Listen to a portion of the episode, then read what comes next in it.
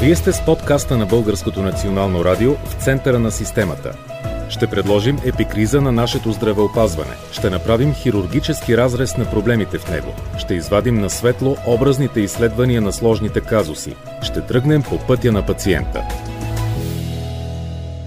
Днес в подкаста на Българското национално радио в центъра на системата ще разговаряме за философията на българското здравеопазване. В един бих казал преломен момент и в политическо и в социално-економическо развитие на нашата държава. Днес наши гости са академик Владимир Овчаров и професор Андрей Кахайов.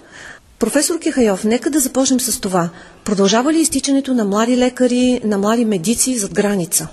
За голямо съжаление продължава проблемът с е, кадрите, кадровия ресурс, с човешки ресурс по отношение на лекари, сестри и професионалисти в системата на здравеопазването се очертава като един от значимите проблеми на българското здравеопазване, защото за всички тези неща трябва да се прави правилна прогноза, за да може да направим системата устойчива, защото какво означава една система без е, лекари? Без сестри. Ние може да имаме сгради и добра апаратура, но трябва да се грижим за нашите специалисти.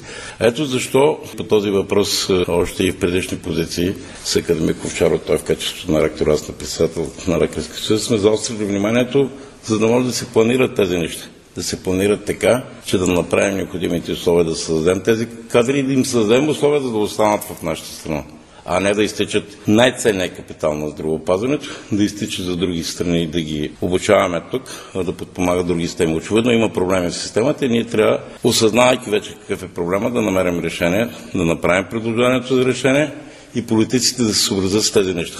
Дебатът трябва да бъде открит, коректен заради обществото. Академик Овчаров, какви са начините да задържим младите лекари? Вие имате и активна преподавателска дейност. Никога не можем да спрем този поток, който ще напуска, но можем да го намалим в голяма степен, бих казал. Едно от първите неща е тези, които завършват веднага да бъдат намерени за тях възможност да влезат в съответни болници. Аз съм говорил с много колеги, които са завършвали Едни от тях са оплаквали, че не могат да намерят място, което им позволява да започнат веднага своята специализация. Как така не могат да си намерят място? И, сигурно има този проблем, той съществува. Другата стъпка, която трябва да се направи, това е повишаване на заплата. Знам, че не е лесно. Знам как стоят нещата в болниците. Не е лесно на техните директори но може да се направи и трябва да се направи нещо. Това е все пак с някакви финансови средства да ги задържим тези хора. Едно от нещата, което те, които са напуснали, аз съм говорил с такива бивши мои студенти, които са лекари в други европейски страни, те ни казаха, че за тях се осигурява веднага тази възможност, повечето от тях, да могат да почнат специализация и заплащането е по-високо. То разбира се, ние не трябва да прехвърляме средства, парите, или, които получават като заплата в тези страни, които са по-развити, чем Германия, Франция, при не толкова много.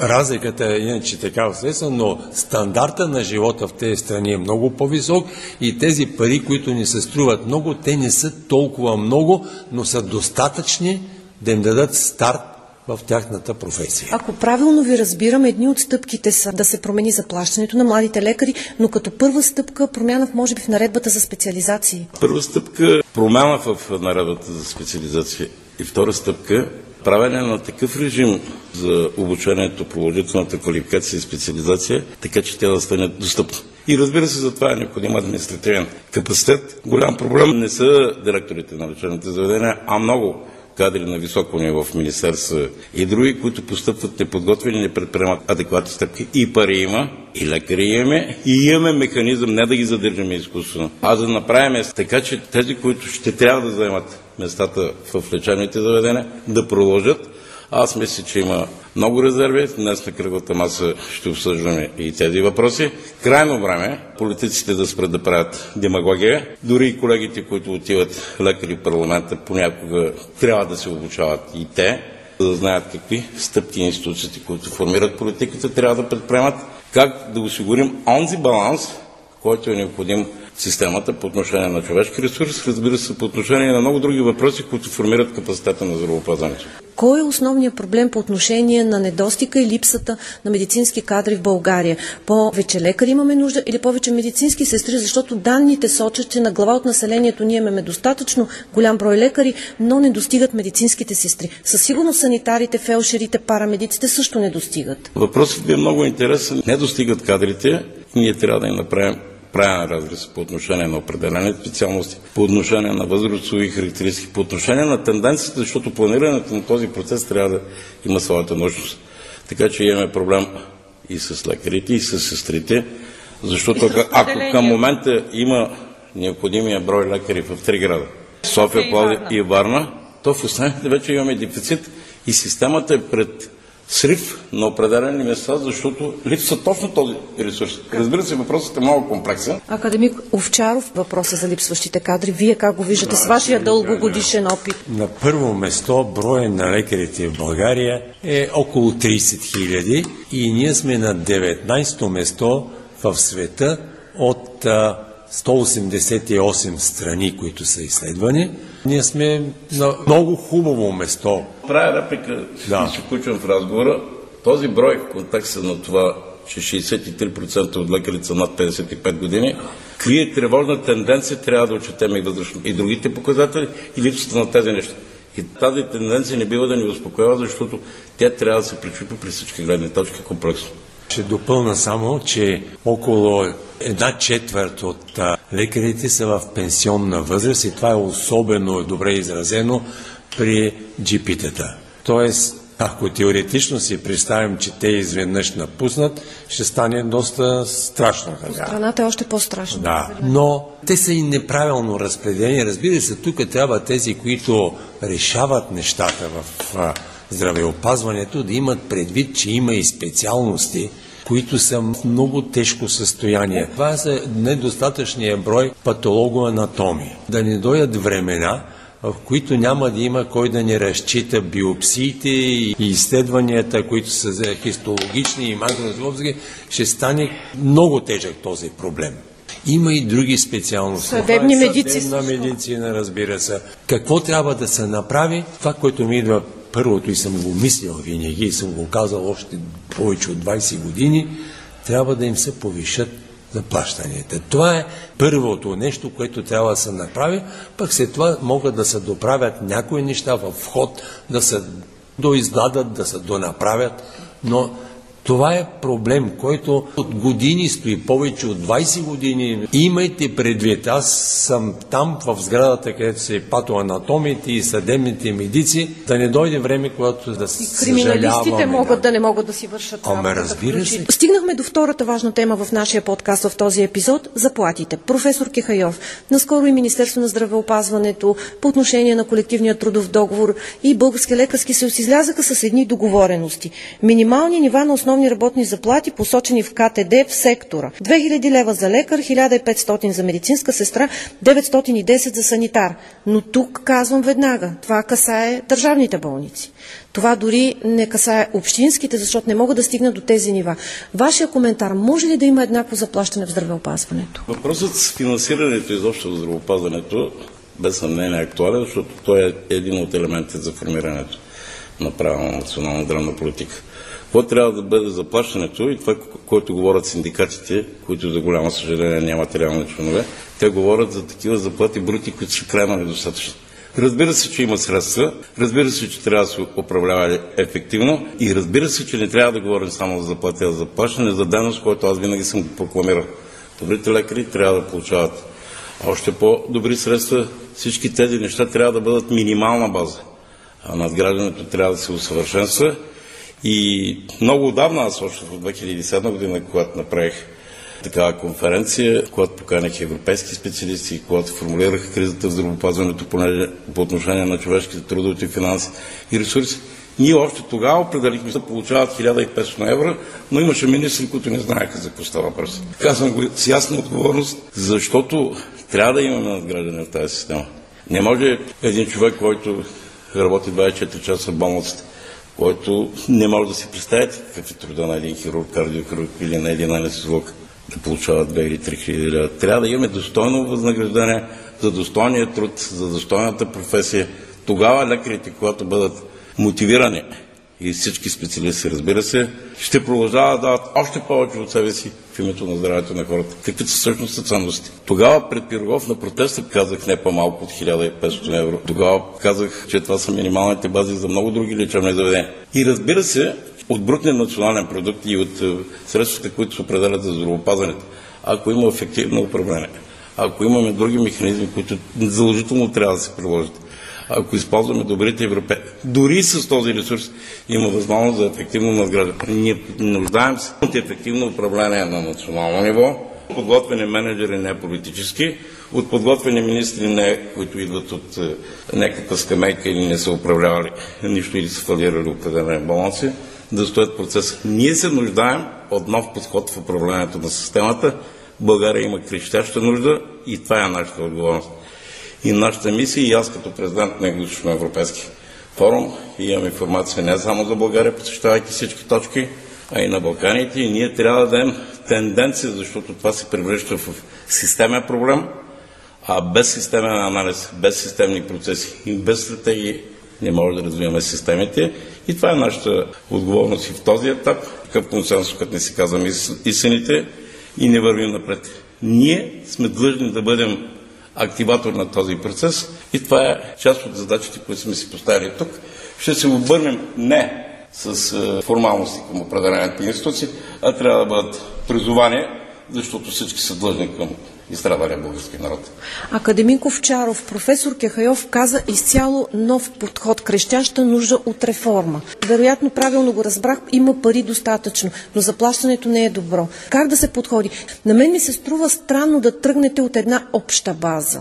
Нещата са малко по-различни в някои болници, защото с тези средства, които достигат до болница А, да речем, не изпълнителен директор той разпределя тези пари. И ако те са малко, те са малко и за всички. Това, разбира се, не може да бъде направено уравнило, като е невъзможно, вероятно. Труваме се, че не може, но все пак, все пак ми се струва, че държавата е нужно да направи нещо, да има някаква обща база, защото преди, трябва да ви кажа, преди около 10 на дена четех нещо и се оказа, че в Германия най-много получават от всички видове професии, най-много получават лекари черно на бяло беше. Лекарите по света са добре заплатени. Въпросът е как да го направим тук. Имайки предвид обаче, че все пак в една болница, казахте, болничните менеджери разпределят парите. Парите следват пациента. Една печеливша болница със сигурност има повече постъпления. Една общинска болница, за това са и техните тревоги. Какво ще стане с техните заплати? На тези болници вероятно трябва да се помогне на другите градове на България, не само София, България, разбира се, там имат проблем и така някои от тези болници те ще изчезнат, вероятно. Трябва да се направи нещо. Все пак има пари. Аз съм убеден в това нещо, че могат да се намерят пари, защото това е изключително важно. Просто представете си в един град, не много голям, му изчезни болницата. Не всеки има или възможност да ходи по други градове и средства. Значи, това е нещо, което не трябва да се позволява. Болници, които са функционирали добре и са започнали, разбира да се плъскат надолу, би трябвало да се помогне. Вие така ли смятате, професор Кехайов? Отново почетавам, че въпросът с финансирането е един от е, фундаментите на всяка система, както и на здравната. Една здравна система трябва да бъде подсигурена финансирането, достъпа и качеството. Постигането на трите елемента в техната цялост е въпрос на националната политика, което е ангажимент на тези, които формират.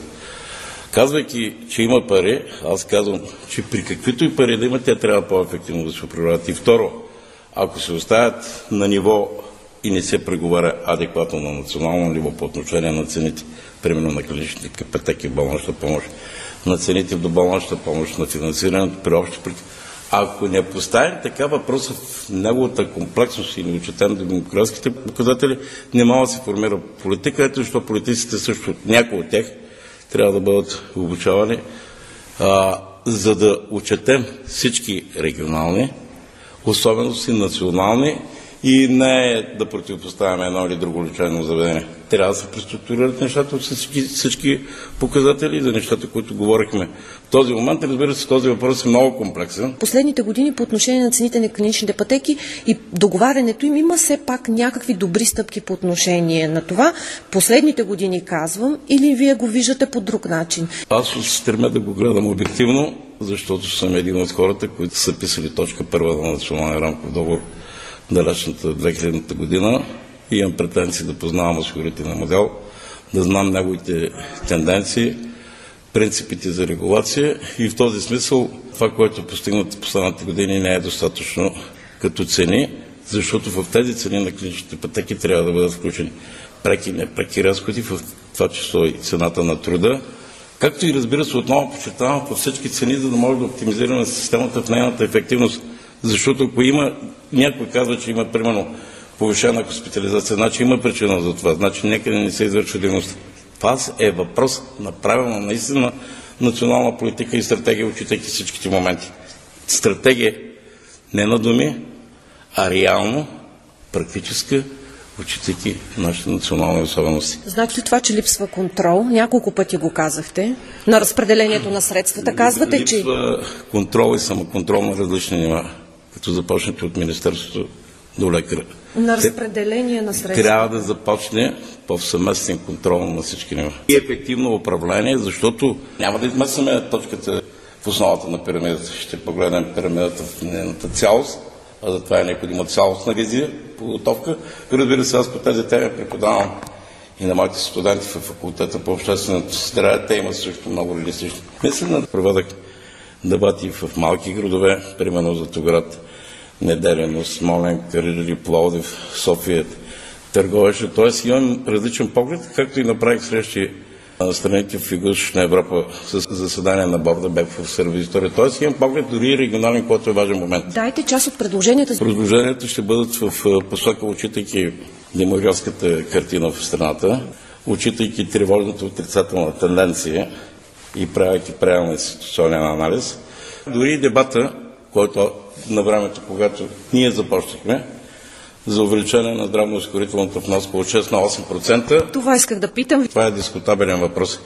Трябва да го поставим така, че да получим обществена подкрепа и политиците, които ще бъдат в парламента, също трябва да го поставят и да видим този ресурс достатъчно ли е, какво правим и как го управляваме. Академик Овчаров, трябва ли да се промени здравноосигурителния модел? Сигурно може да се подобри. При всички положения би могъл да се подобри.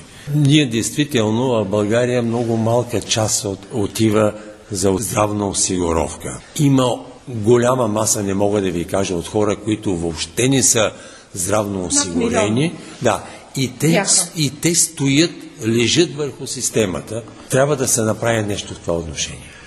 А първата стъпка в тази посока е, може би, държавата, лицата, които осигурява държавата, да бъде равнопоставена с тези, които осигуряваме лицата, а оттам ще получат подобрение на средствата, ефективното управление на здравно-осигурителния модел изисква хора, така че трябва да си кажат тези неща. Много често се говори болниците да не бъдат търговски дружества. Тези, които говорят, че не трябва да бъдат търговски дружества, трябва да предложат какво да бъде. В осигурителния модел и при финансиране на една система, която е комплексна, има други принципи, които се базират на финанси, на търговия. Аз си позволявам да коментирам тези неща. Познавайки осигурителния модел добре, Академик Овчаров, търговски дружества, ако не са болниците, изобщо това ще промени ли нещо? Ние не можем да се връщаме към друг вид система. Тази система от доста години вече работи. Тя трябва да бъде, разбира се, усъвършенствана. Какво да се промени? Тук отиват средства, тук трябва да се плаща за нови апаратури. Всичко това не може от някъде непрестанно да течат пари към дадената болница, пък другата болница да получава по-малко. Действително, принципа, колкото си изкараш, толкова ще бъде. Но има да се, какво да се пипне, разбира се. По-скоро по промяна на здравноосигурителния модел. Представете си какво ще стане, ако сега разградим този модел и пак почне някакъв друг. Значи пак отново загубено време, отново проблеми и пак може би се върнем към този модел. Така е прият добър или лош и така трябва да върви. Той може да се оптимизира, разбира се. Въпросът, който повдигате е въпрос за цялостна национална конференция, защото е необходим фундамент е, от това обективно да оценим ситуацията до този момент. Що се касае до това, кой какви популистични идеи възлизат, то трябва да познава добре осигурителните модели. Има различни механизми за усъвършенстване, надграждане. Аз съм убеден, че трябва да се оптимизират нещата, да се създадат такива допълнителни условия за контрол, за ефективно разходване на средствата, а какъв ще бъде точно модела ни и как ще го надградим, е въпрос, според мен, който ще започне като дискусия, ще продължи и това е отговорност действително на политиците, които разпределят нашите обществени ресурси, но ние трябва да им отправим заданията, защото за голямо съжаление въпросът е, касае цялото общество и ние трябва да им го поставим на вниманието, така че да разсъждават в правилна посока. Месец е подходящ за тези, които ще се борят за парламента. Аз мисля, че има какво да се направи. Изключително много благодарим на вашето национално радио, на медиите, които подпомагате този дебат, за да върви в истинската посока. Има възможности, има решения и те ще се получат. Рано или късно, с тези или без онези, има обективни неща, които следват системата. И последно, академик Овчаров, и към вас, вашия апел по отношение на бъдещето на младите лекари. Младите лекари трябва да направим максимум усилия да задържим голямата част от тях. Това е задача на тези, които ръководят здравеопазването. Трябва да намерят пътя, пак отново повтарям. Този поток никога няма да бъде спрян. Но нашата задача е да намалим от максимум е, изтичането на млади, млади лекари, защото стана дума какво е възрастовото съотношение между възрастните лекари, какъв голям процент са. Затова ние се нуждаем от тези хора. И след като се нуждаем и следващите поколения ще се нуждаят от тях, трябва да се положат максимум усилия към новозавършващите и младите лекари. Задача, която е за обществото, тя не е така в въздуха виси. Защото след десетилетия ще кажат, е, тия някога тогава са проспали всичко и вижте какво стана сега. Защото обучаваме голям брой студенти по медицина. Тази година 739 за цяла България, ми това са 740 лекари, които най-малко 720 или 700 ще завършат. Броят е голям. Но ако изтичането на тях е много големият процент, ще имаме проблем. Много ви благодаря. Гости в този епизод на подкаста на Националното радио бяха професор Андрей Кахеов и академик Владимир Овчаров. И аз ви благодаря. И аз ви благодаря. Вие бяхте с подкаста на Българското национално радио в центъра на системата.